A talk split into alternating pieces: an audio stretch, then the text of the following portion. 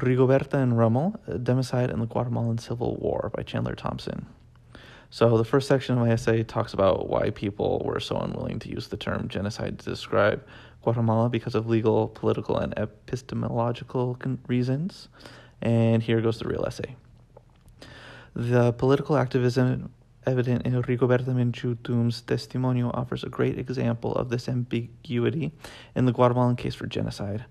Although Menchu Tum tells her story from the perspective of an indigenous person first, claiming that, quote, my situation encompasses the reality of an entire people, my translation, close quote.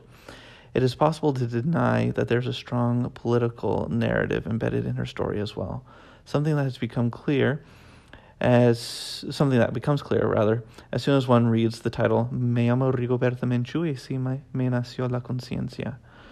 My name is Rigoberta Menchu, and this is how I awoke. This phrase, and this is how I awoke, is laden with Marxist imagery and alludes to the German economist's theory of class struggle.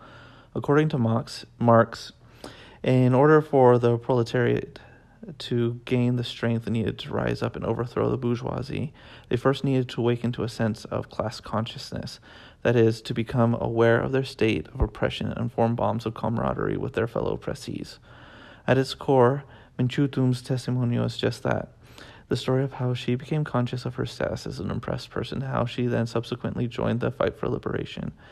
When she tells us then of how one of her brothers dies of malnutrition while the family is working on a finca due to the negligence of her employer, or how uh, her father was murdered after he was shot. Well, he was murdered by being shot protesting in the Spanish embassy in Guatemala City. It is to help us understand her political and social awakening and to encourage us to awaken as well to the plight of the indigenous Maya and support their cause. It's interesting to note how David Stoll, perhaps Menchu Tum's greatest detractor, criticizes these political components of Menchu Tum's testimonio in order to accentuate the ideological factors of the Guatemalan Civil War and draw attention away from the government attacks on innocent civilian, civilians.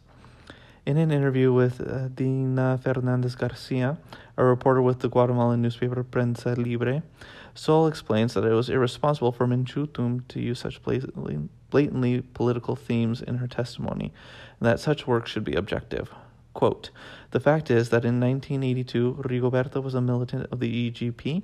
She believed in the ideology and used it to frame the experience of her family and people. Close quote. In his book Rigoberta Menchu and the Story of All Poor Guatemalans, however, he transgresses his own rules of objectivity by lacing his critique of Menchu Tum with anti communist rhetoric. For example, in a section where he defends the army's use of violence against civilians, Stoll states that, quote, the fanatical anti communism of Guatemala's government that allowed it to slaughter so many men, women, and children could not have happened without the specter of foreign communism as provided by the revolutionary theatrics from Cuba. Close quote. A closer analysis of the facts, however, shows that, quote, Guatemala had always been considered a more questionable revolutionary theater by Havana, and the Guatemalan insurgents were not supplied with the arms they expected from the Cubans, close quote, unlike other Central American revolutions. While interviewing people for his book, he also, quote, only chose those testimonies who were in favor or who were in agreement with his argument, close quote. Clearly, Stoll himself did not aim to remain objective in his criticism.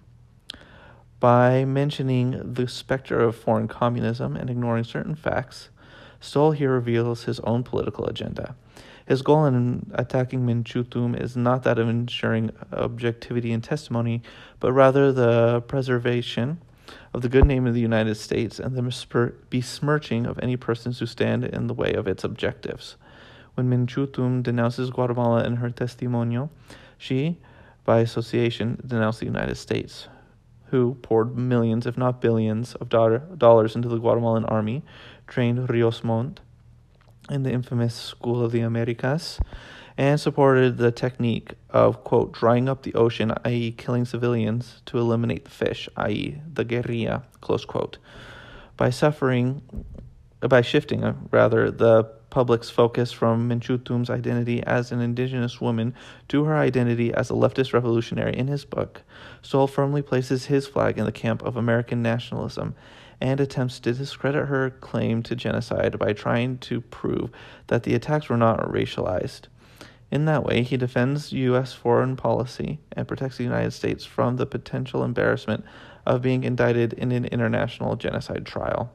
In a 1995 article in the Journal of Conflict Resolution, Professor R.J. Rummel coined a new term that could diminish the legal importance of the debate between politicide and genocide in the future and accelerate the response time to these terrible crimes against humanity.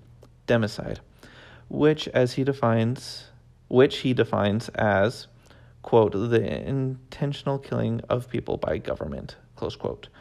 This death, uh, this definition uh, encompasses both crimes, in addition to other atrocities such as, quote, starving civilians to starving civilians to death by a blockade, purposely uh, creating a famine, executing prisoners of war, murdering by quota uh, as well, close quote. According to Rummel, quote, democide is meant to define the killing by states as the concept of murder defines individual killing in domestic society. With an individual murder trial, the labeling of the crime as a fratricide or a negligent homicide is an interesting piece of information that can be used to build a case or help law enforcement prevent future deaths. But in the end, one categorization or another should not keep the perpetrator from being arrested with the smoking gun still in hand. By that same token, governments who commit mass murder, whether it is through genocide, politicide, or intentional negligence, should not be able to escape punishment for their crimes simply due to differences in epistemology. Thus, the larger net of democide can be used to, to bring global attention to a wider number of government sponsored mass murder events and encourage early intervention, allowing more politically charged and less time sensitive classifications to be determined later after the immediate danger has passed.